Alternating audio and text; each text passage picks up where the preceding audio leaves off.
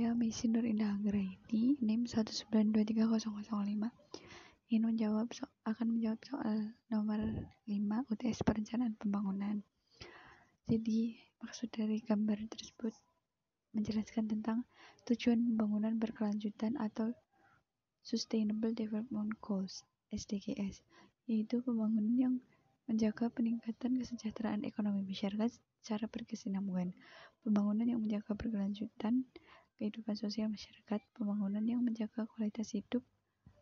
serta pembangunan yang menjamin keadilan dan terlaksananya tata kelola yang mampu menjaga peningkatan kualitas hidup dari satu generasi ke generasi berikutnya.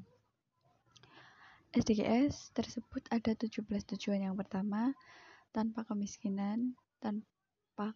kelaparan, kehidupan sehat dan sejahtera, pendidikan berkualitas, kesetaraan gender, air bersih dan sanitasi layak, energi bersih dan terjangkau, pekerjaan layak dan pertumbuhan ekonomi, industri, inovasi dan infrastruktur, berkurangnya kesenjangan, kota dan permukiman yang berkelanjutan, konsumsi dan produksi yang bertanggung jawab, penanganan perubahan iklim, ekosistem lautan, ekosistem daratan, perdamaian, keadilan dan kelembagaan yang tangguh, dan kemitraan untuk mencapai tujuan untuk SDGs tersebut apakah dapat dicapai pada tahun 2030? Berdasarkan artikel yang saya baca itu Indonesia itu masih banyak karena masih banyak pulau-pulau terdiri dari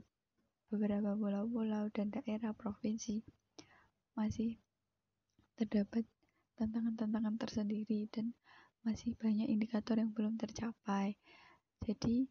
untuk tahun 2030 masih harus diperbaiki.